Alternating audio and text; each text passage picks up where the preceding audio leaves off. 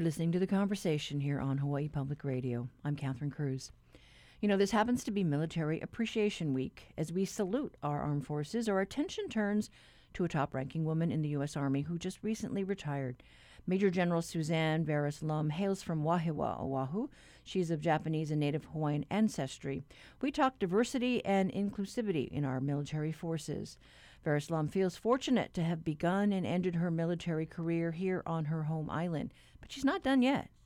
After 34 years and five and a half years, the past five and a half years being at Indo Pacific Command, which you may be familiar with, is the largest and oldest combatant command. And it, you know, headquarters right here on Oahu at Camp Smith. So I've worked there with a lot of different issues with the plans and policy. You know, we've worked with 36 nations, 14 time zones, key challenges in the region, you know, with China, Russia, DPRK, as well as violent extremism and more natural disasters occurring in this region than any other place in the world. And I've also, the second half of that five and a half years, I've worked as Admiral Davidson's mobilization assistant, where he actually had me as the key point of contact for all things Hawaii, whether it was working to help collaborate, um, move forward some of the initiatives like the Homeland Defense Radar Hawaii, working with Pacific Fleet and the and the state and the county on Red Hill, the land lease renewals, issues regarding military personnel, COVID 19 as we were maneuvering through this space of the pandemic together, as well as other areas on the Pacific homeland, we call it, including Guam and CNMI, where America's Day begins. So, working with Governor Leon Guerrero there, as well as Governor Torres in the Commonwealth of Northern Marianas. So, because those have been the areas that I've worked on for quite a while, for several years now, re- I realize that there's so much more to do, you know, and of course, my successor, Major General Mark Hashimoto, is going to do a fabulous job. But this is a huge lift, and I want to be able to help move some of these collaborative efforts forward, and I think I can do that. So as a result, I've established Vares Lum Indo Pacific Consulting LLC, which is consulting, advising, and education on Indo Pacific issues. I think there's a lot for folks to learn and a lot of things that we need to sustain and some things that we need to fix. And I think based on the experience of the past five and a half years, I, I think I have something to offer in that area, and I want to keep doing it. Well, share with our listeners. I mean, did did you come from a military family? You know, how did you decide to go down this path? You know, I do. My father served 40 years in all three components. So he started active duty, then he went to the reserve and the National Guard. So we call components of the Army the active duty, Guard, and Reserve, all under the Army. So, and he's a Vietnam veteran.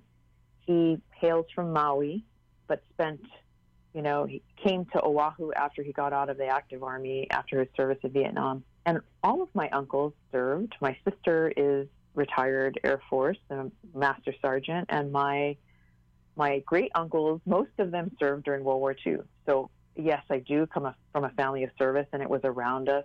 But you know, they were all mostly male figures. So being uh, it's interesting that both my sister and I, my older sister, decided to choose the military service. As I've told people before, seeing my dad's example and also having a the influence and some of those influences are a variety, but one was, you know, when growing up in Wahiawa, we only had three channels, actually four, two, three and a half, and you used the uh, rabbit ears to catch the station. My dad sort of dominated that and and would turn on the the the TV to whatever kind of show he wanted to watch, and oftentimes it it was war movies, and it's not because it was, um, you know, a, a fascination with the horrors of war because we never want war, but it was a reminder of the, the things that people are willing to do and sacrifice for something greater and something bigger than themselves, and that's something I wanted to be a part of. I cannot fully explain it, but it was certainly something um, that always attracted me that kind of creed, that uh, group of people coming together for something bigger than themselves. And as you know, today, less than 1% of our United States population serve in our military. And I hope that over time, more people would have an opportunity to serve in different ways to, to make our nation stronger. you've achieved this rank of, of major general, and I, you know, think of other female role models. Coast Guard Admiral uh, Cari Thomas was out here in the Pacific. When you see the caliber of talent and just smart women out there. Yes, and uh, Lori Robinson was the first female combatant commander. She was the commander of NORTHCOM, but before that, she was the Pacific Air Force's commander, first female to take on that role and not a pilot. So pretty amazing. She is extraordinary, and, and actually wrote, most recently spoke at the Pacific Air Force's Women, Peace, and Security, Security Symposium. And that's another area I'm interested in is women, peace, and security.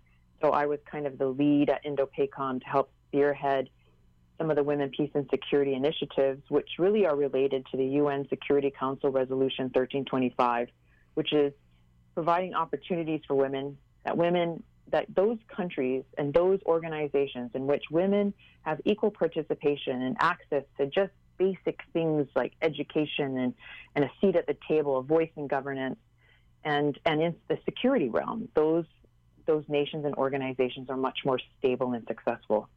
And so, you know, been promoting that piece of it in our our military and army alone. We have about 16% are, are women, and about little less than 10% of all components of the army are general officers. So we have come a long way, but we've got more to go.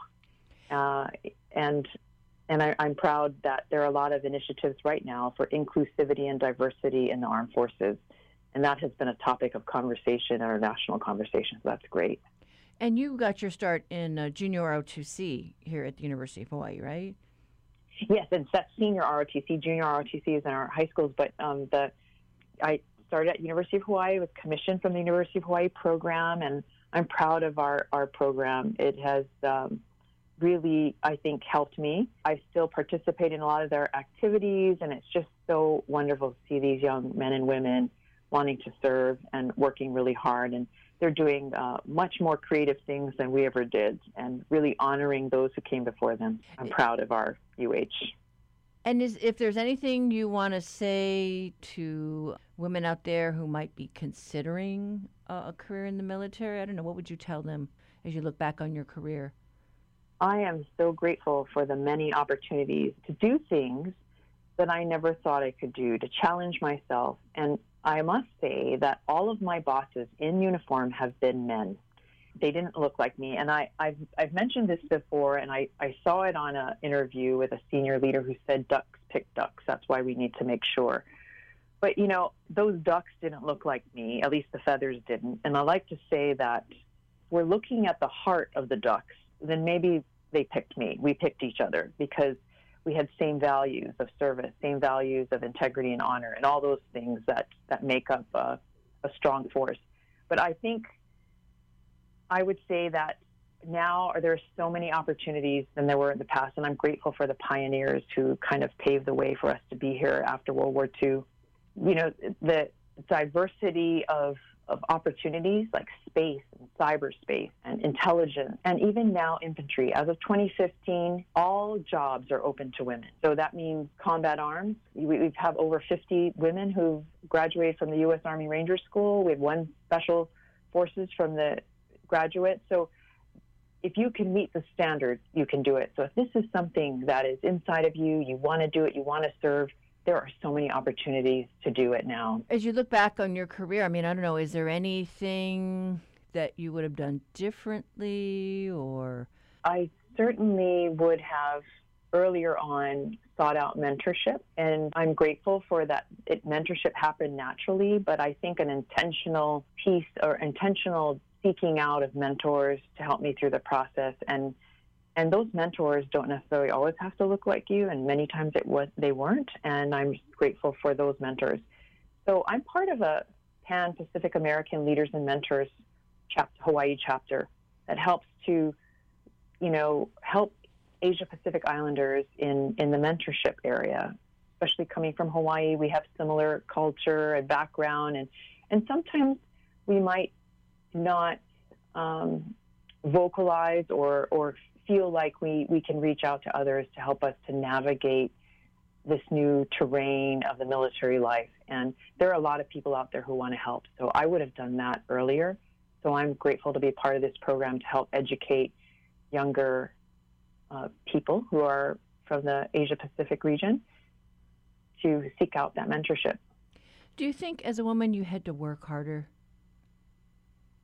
I think I felt, you know, I felt I, I put those on my mind because I was keenly aware of the fact that most of the time I'd walk in a room and I was the only female and keenly aware when there were other women, I knew they felt the same way. And, and interest, and not surprisingly, of course, they would say, "Yes, that's how I feel. I feel exactly the same way."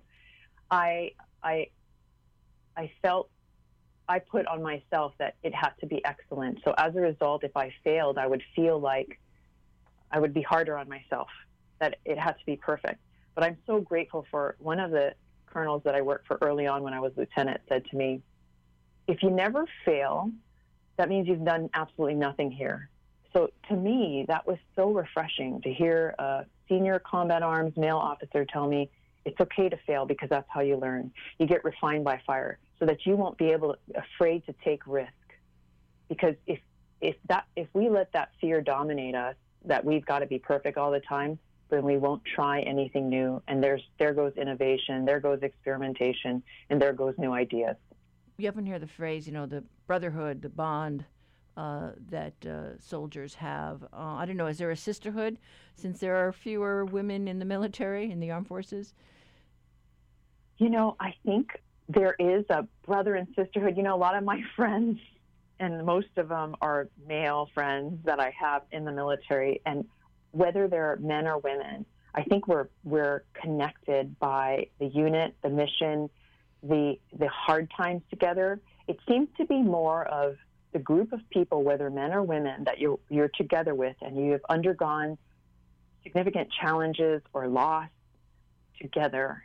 That always remains, and you don't even have to say anything. You can just look at each other, and you know, you know what they've experienced, whether man or woman. And I think that's the unique nature of being in the armed forces. And I think our military has kind of been in the forefront of integration, whether it was racial integration, integration of women ahead in non traditional roles ahead of, I think, the United States in general.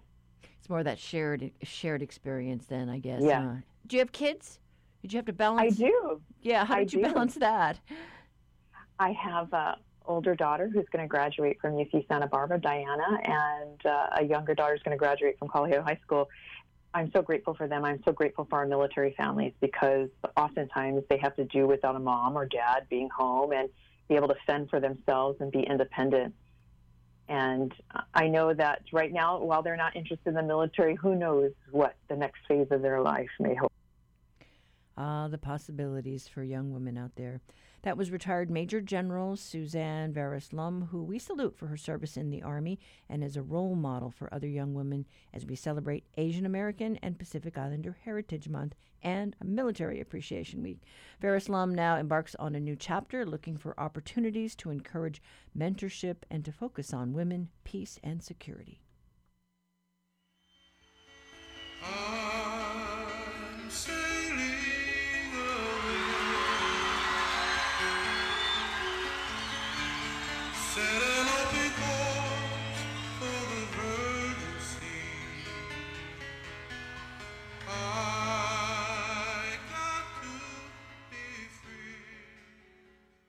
Support for HPR comes from UH Manoa's Osher Lifelong Learning Institute for ages 50 and older, with virtual courses designed to engage the mind and enrich lives. Classes begin Sunday, May 23rd. More by searching Osher Hawaii.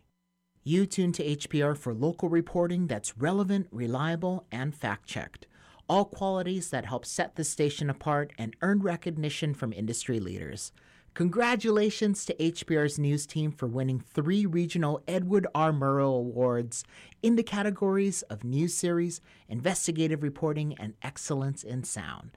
To learn more and to listen to the winning stories, head to our website, hawaiipublicradio.org.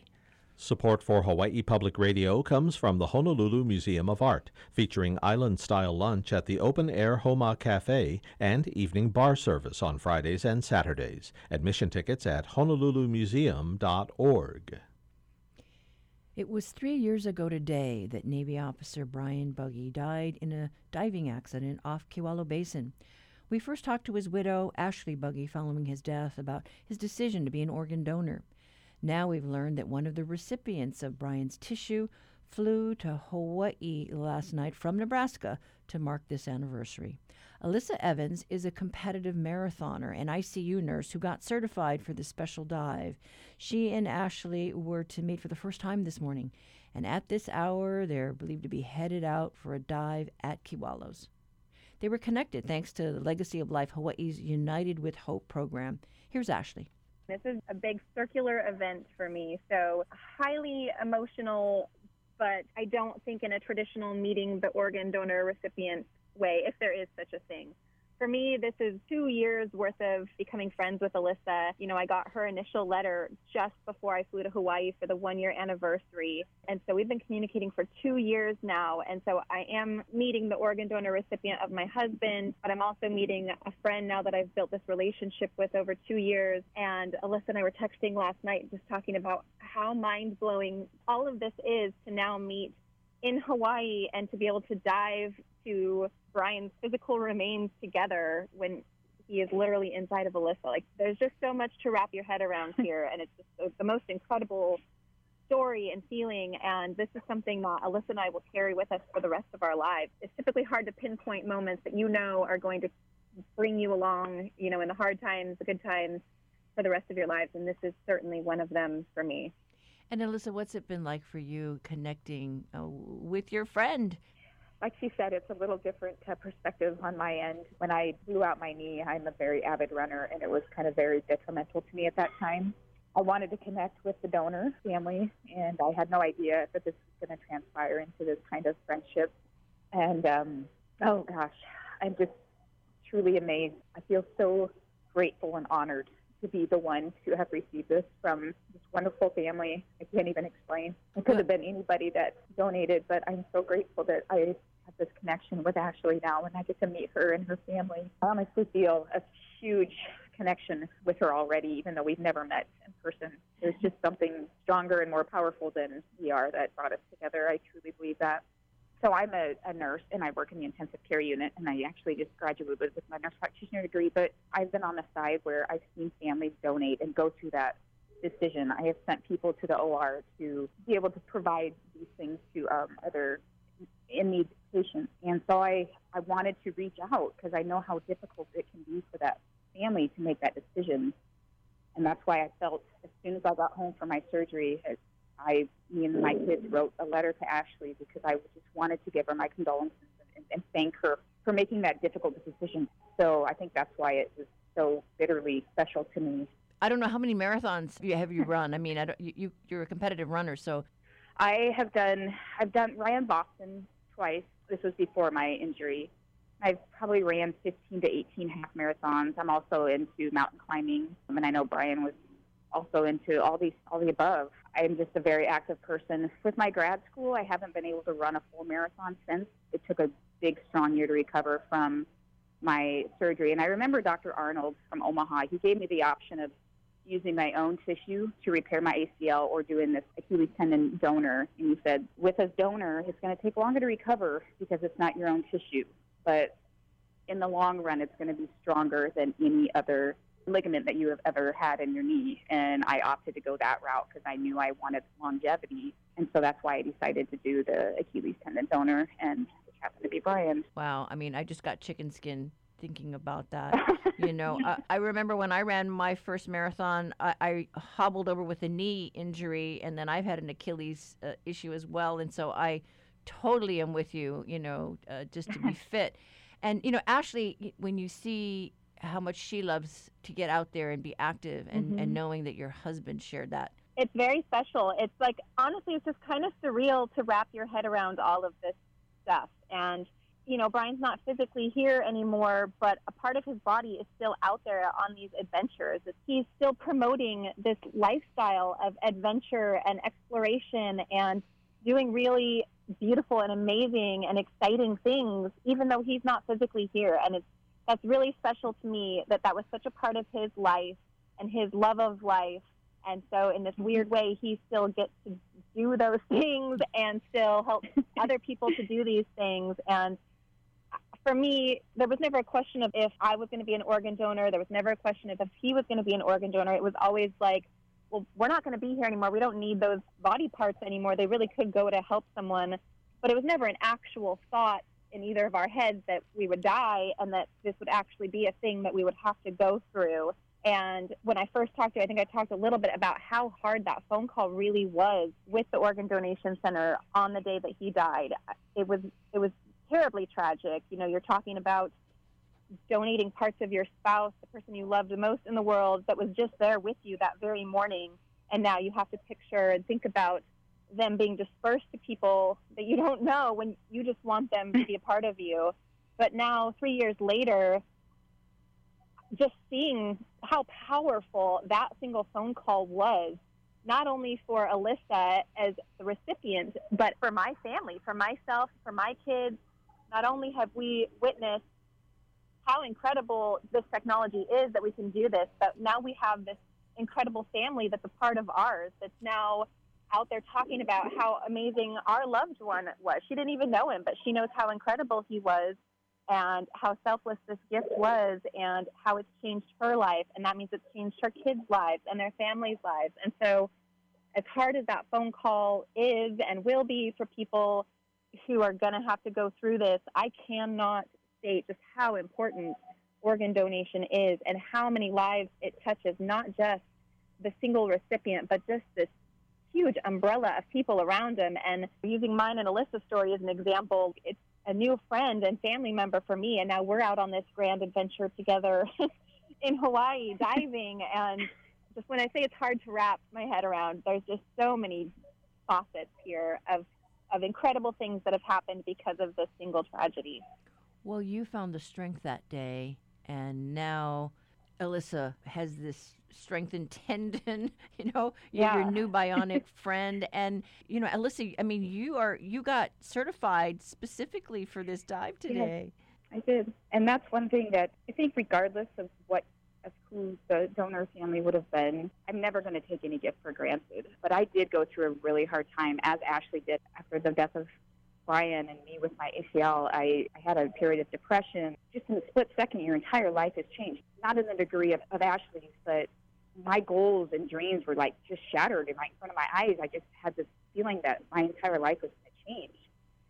But when I received this gift and when I started to get to know Ashley and who Brian was and is, it gave me the fight within myself to push through and get through this and, and, and honor the gift that I received from Ashley and Brian and to continue to reach my goals and to run and to climb. And even last year, we couldn't be here in May um, during the second year anniversary, but I, I went and I ran and ran and ran until I could not run anymore because I wanted to honor the gifts that I received. And I would never, I will never take it for granted ever you know, Ashley, Brian's memories, you know, are just so strong today.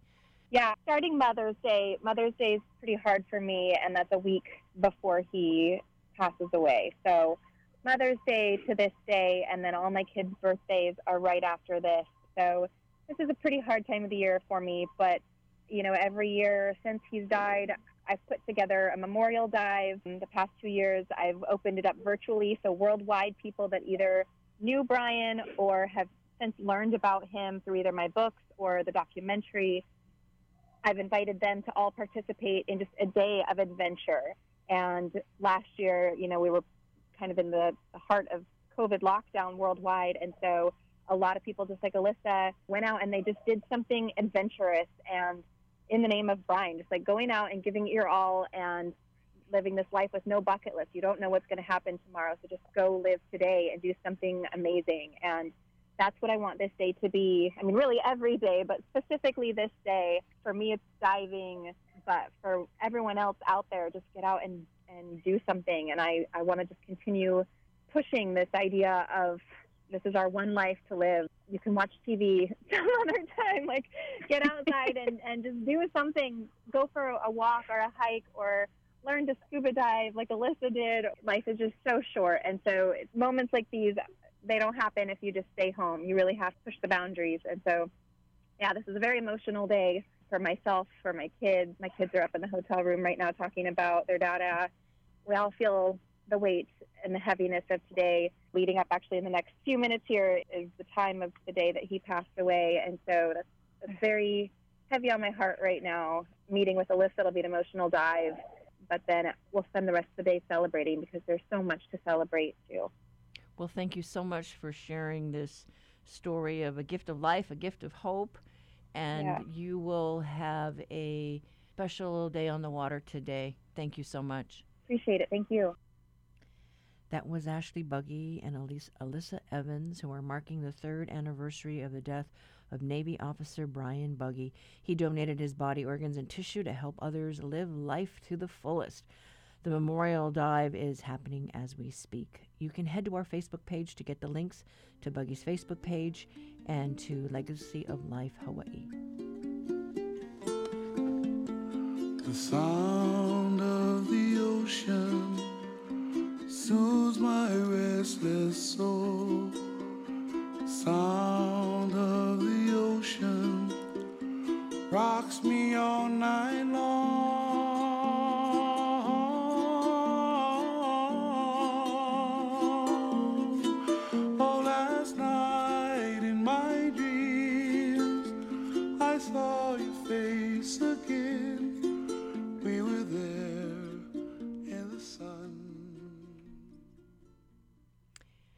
Our reality check today with our partners at Honolulu Civil Beat looks at help for families with young children. Reporter Anita Hofschneider is on the line. Good morning, Anita. Good morning, Catherine. Thanks for having me. Hey, so this is a feel good story, isn't it? Yes, this is good news for families who in Hawaii who have you know children under the age of, of 18 um, and will benefit from this expanded federal child tax credit. So, what makes this different from, you know, what we've seen before? So this is actually a really key part of President Biden's domestic agenda. And what he did is he took an existing uh, child tax credit, and of course Congress did this as well. They took an existing child tax credit and expanded it. Um, they increased the uh, value by at least 50%, uh, depending on the age of the child. And they also made it refundable, which means it will apply to a lot more families, including very, very low income families who maybe didn't receive an income last year um, and normally wouldn't be eligible for this because they didn't owe any taxes. So, like, how many children are we talking about? So it's going to help 278,000 children in Hawaii, and that includes 92,000 more children that were already being helped by the existing tax credit. Wow. Okay, so this will really go a long way to helping those in uh, who are, I guess, whose need is really great. And yes, and it's, and it's not just, you know, this is a, a federal policy, of course, and so it's helping uh, children in every state. But in Hawaii, it's, it's really interesting because, you know, as you know, we have such a high cost of living here. Child care costs are really high. So on uh, when I was talking to advocates for this uh, p- policy yesterday, they were pointing out that on one hand, this is really needed because families here could really benefit from this extra cash. And one good thing about it is that there's no strings attached. I mean, of course, some people don't like this policy, so I'm saying good in terms of the advocates, um, you know, perspective. But they, you know, families are able to um, use the money on whatever they feel like they need. For example, their like, clothing for kids or, or food or whatnot.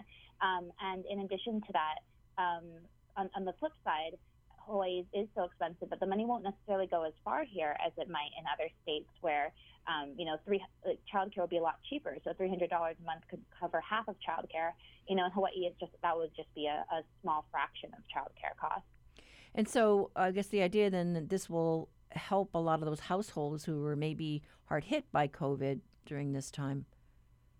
Exactly, and it's also going to be an economic infusion. Um, I, I talked to the state economist, and he estimated it could bring an extra 150 million dollars into Hawaii's economy in terms of you know spending money for these families. And for people who um, haven't yet had a chance to read the story, so what it is is it's an extra monthly payment starting in July through December. Um, you will get $250 per child between the ages of 6 and 17 if you're below a certain income threshold, uh, or $300 per child younger than 6 years old. So if you have multiple children, you could be getting multiple payments um, every month. and also be able to receive the other half of this uh, next year um, when you file taxes next year. Oh, and that's another key part of this is that it's really important. Advocates say that you file taxes in order to take advantage of this. Some some people who lost their jobs last year, they might think that they don't owe any taxes, so they don't need to file. But if you want to be able to take advantage of this, you need to be able to file. Okay, and uh, you know, again, this is uh, something that if folks think that uh, they could be eligible, they just need to reach out and find out more about this. Exactly, and it also, um, I heard, um, applies to mixed status families. So even if one parent is undocumented, for example, if a um, a child does have a social security number, then they could still be eligible for this payment. Okay, all right, good to know. But thanks so much, Anita. Thank you for having me. That was reporter Anita Hofschneider with today's reality check. To uh, read her full story, visit civilbeat.org.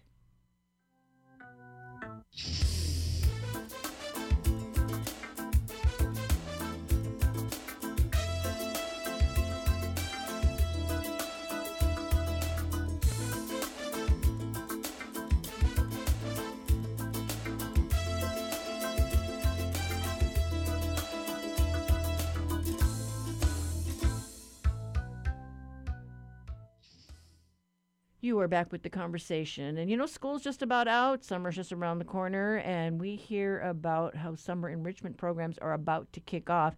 HPR's Noe Tanigawa is here to tell us what's happening in Chinatown. Hi, Noe. Hi. You know, it's kind of cool, Catherine, that the Hawaii Arts Alliance is starting up this traditional arts program with perfect timing for this first summer session here you know, I thought it was cool because they've got performing arts of the Philippines kicking off here, and I heard so much about the two instructors, Desiree and Waylon Quintero. so this is going to these traditional arts programs are for kids, so they're going to be meeting once a week and learning tinikling, you know, and playing music with gongs and stuff. And over the COVID, a lot of people notice if they have a kid who just won't stop drawing, there's drawing and painting going to be offered there too, and there's even clay on Saturdays but there's something called ragtime rubbish for middle schoolers. And this ethnomusicologist is going to teach how to make music instruments out of, you know, recycled things like a boba straw. You can make a flute and stuff. So, I mean, all of these are for kids, but these offerings are going to expand. And, you know, Terry Skillman, she's the CEO of the Hawaii Arts Alliance. She's saying that the whole idea is to provide what it is that people want. You can pitch what it is that you want, in fact. Suggestions would always be appreciated, especially looking for communities to say, we want to be represented. Here's what we can offer. Here's our master teachers that we would like to have teaching this, you know.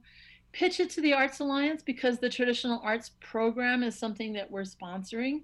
There's masters in our community too that mm-hmm. are underutilized. There's so much that I know is still out there, and some of these practitioners or masters are kupuna. That if we don't offer spaces for them to teach and help continue these traditions, then we're going to lose them. I mean, it's really something to think about. Knowledge that we might be losing, like how to make a throw net.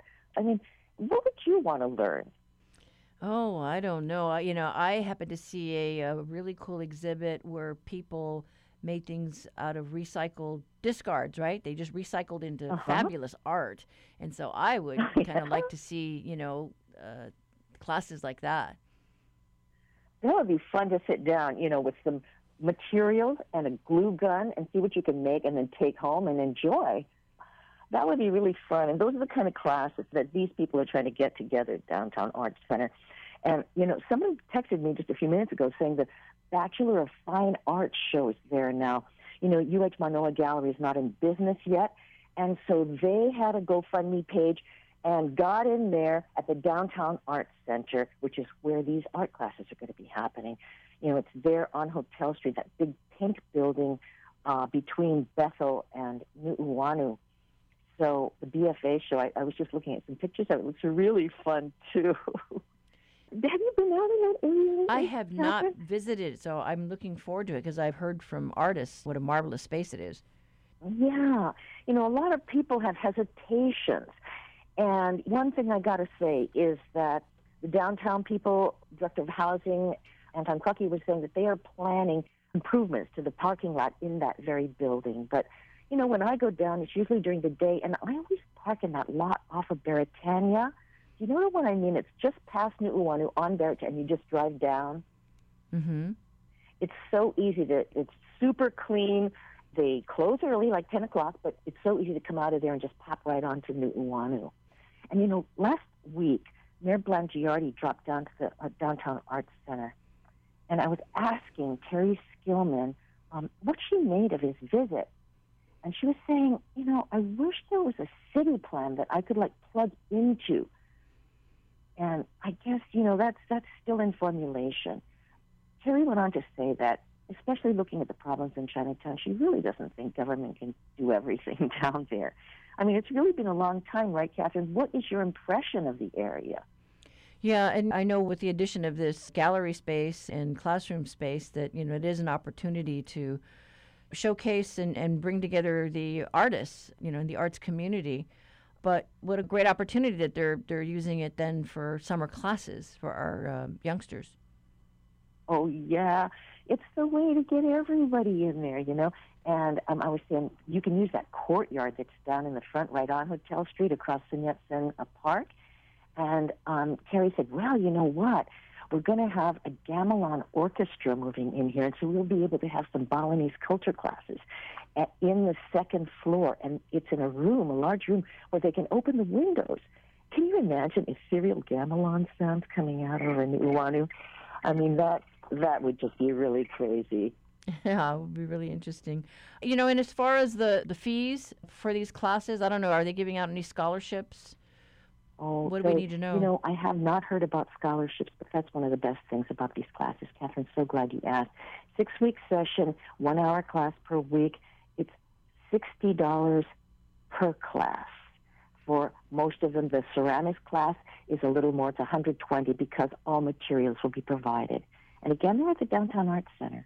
All right. Okay. So, folks want to sign their children up for these classes, you can just uh, head to the website and find exactly. out more.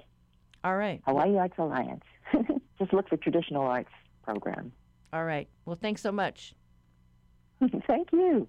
We've been talking to HPR's Noe Tanigawa. To find out more about these programs, head to our website, hawaiipublicradio.org.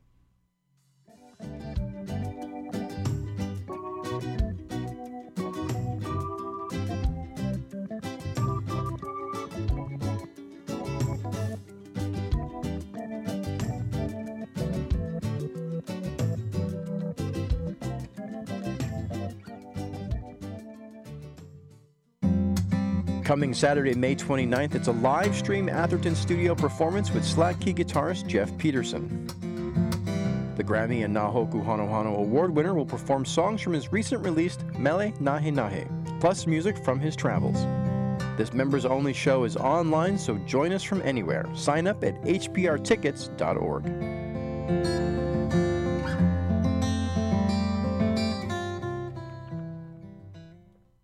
Today we mark the 62nd birthday of the late great Israel Kamakawiwo'ole, better known to many of us as Bruddah Iz.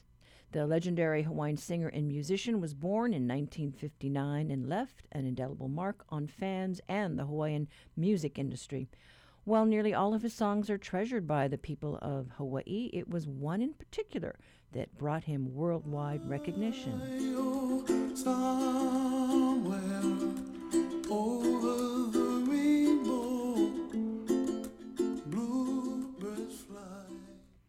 That song, Somewhere Over the Rainbow, What a Wonderful World, is a medley of the Judy Garland and Louis Armstrong classics, but still distinctly Iz. It has been used in popular commercials, movies, and this year had the distinction of being added to the Library of Congress National Recording Registry. The conversations of Russell Subiono set out to understand the meaning of this honor and the story behind the iconic melody.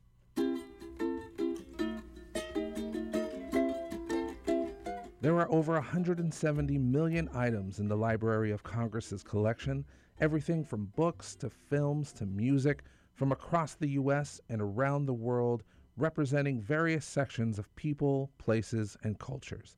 It's one of the world's largest libraries, yet still manages to be one of the most exclusive destinations for works worthy of preservation.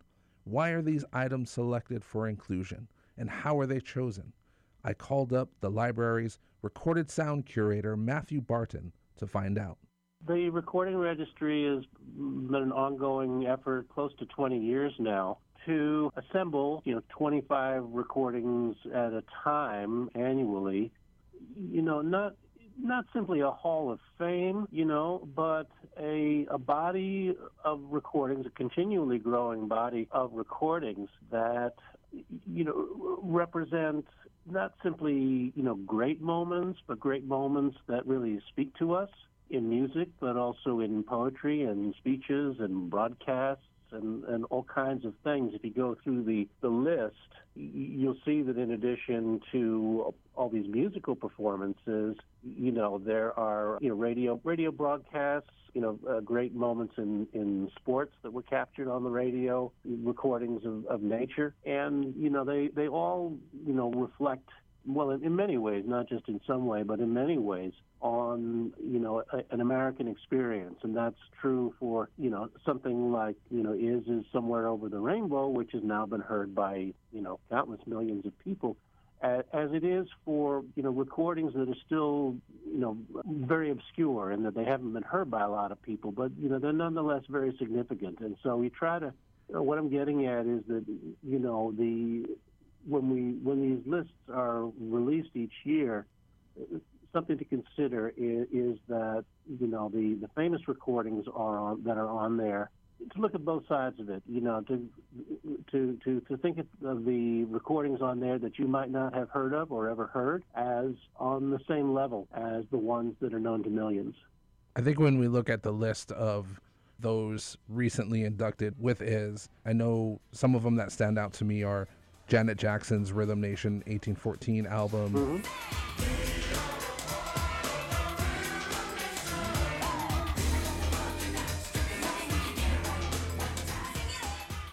Jimmy Cliff's The Harder They Come soundtrack. Yep. And then, interesting enough, speaking to what you've said, Franklin Roosevelt's 1941 Christmas address with Winston Churchill. How can we meet and worship with love and with uplifted spirit and heart in a world at war, a world of fighting and suffering and death. And also, yeah. some of the earliest recordings of an American voice by Thomas Edison shortly after he invented his recording machine. I can see that it kind of spans a lot of different types of recordings, not just music. Mm-hmm. And not just going uh, all the way back. Yeah, yeah, yeah and not, right, and not just modern time, but going as far back as as there are recordings. How does the selection process work? Is there a conscious effort to be as diverse in in terms of time period and type of recording? Yeah, absolutely, absolutely. You know, they, they go. It goes through several stages. There's the National Recording Preservation Board, and anybody can, you know, make a suggestion, a nomination online at the library's website. It goes through several, you know, stages, and you know, we're always, you know, looking back and, and saying, okay, you know, what what's not here yet? You know, who's who's not here?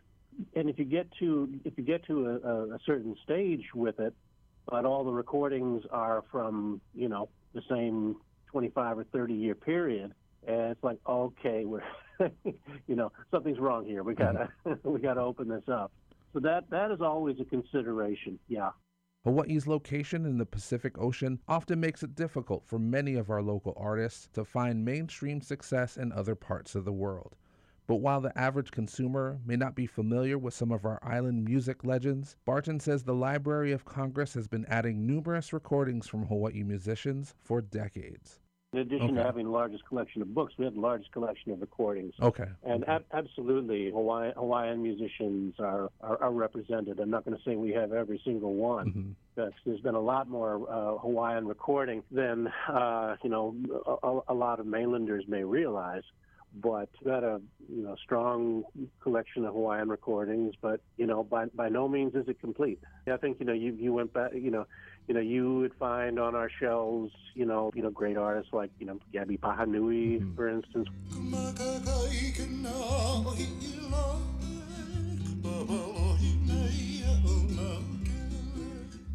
well, he's actually he's on the registry now. But you know, other uh, Hawaiian artists really going back to you know very early times, you know, early 1900s.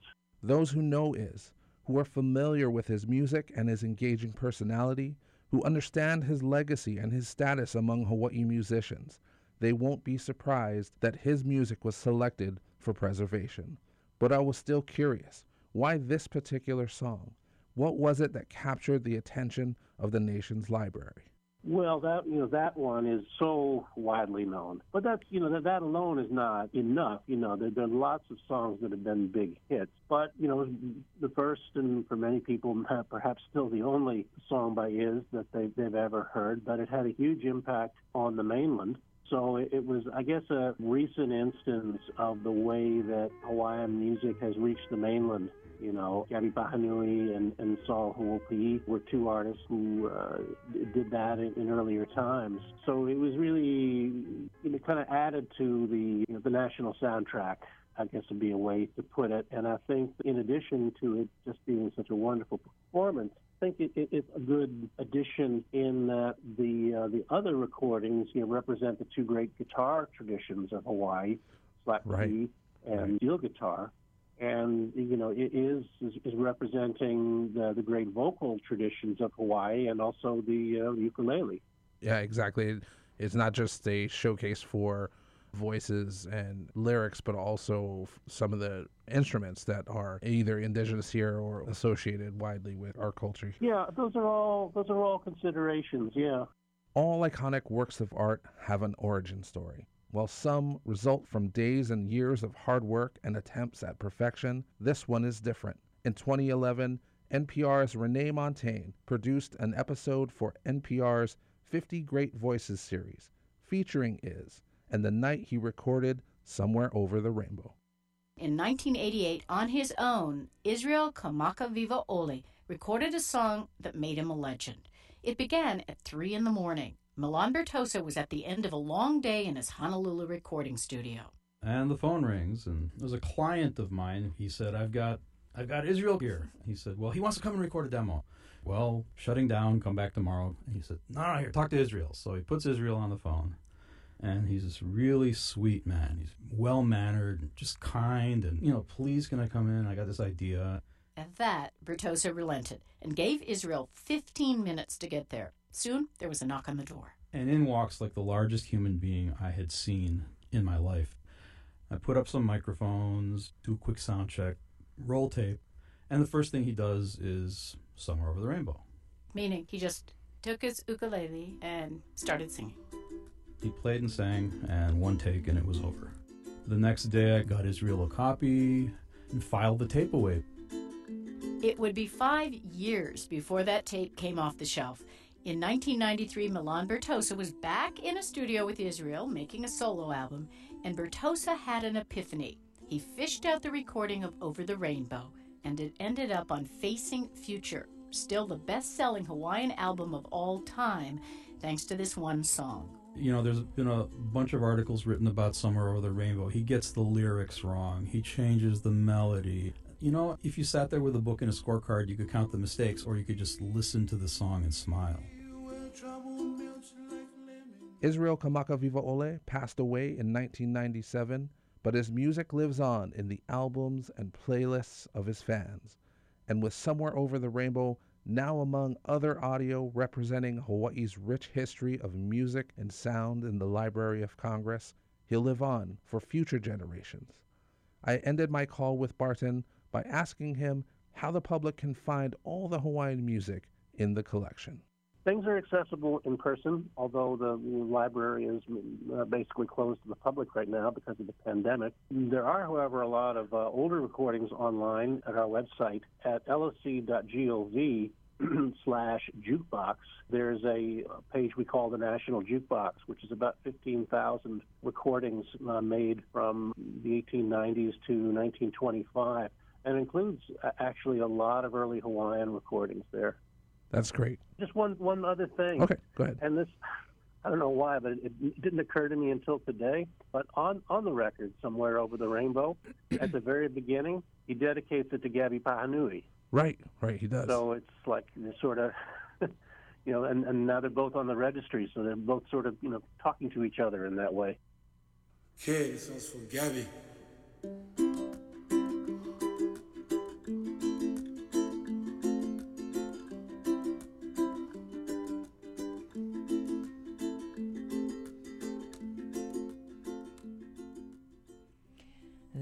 The Library of Congress recorded sound curator Matthew Barton and HPR's Russell Subiono. They were talking about the inclusion of Israel Kamakawiwo'ole somewhere over the rainbow into the National Recording Registry. To hear the Hawaiian music and all the other recordings preserved in the Library of Congress, click on the link on the conversation page of our website, hawaiipublicradio.org. And Bruddah Iz happy birthday and mahalo.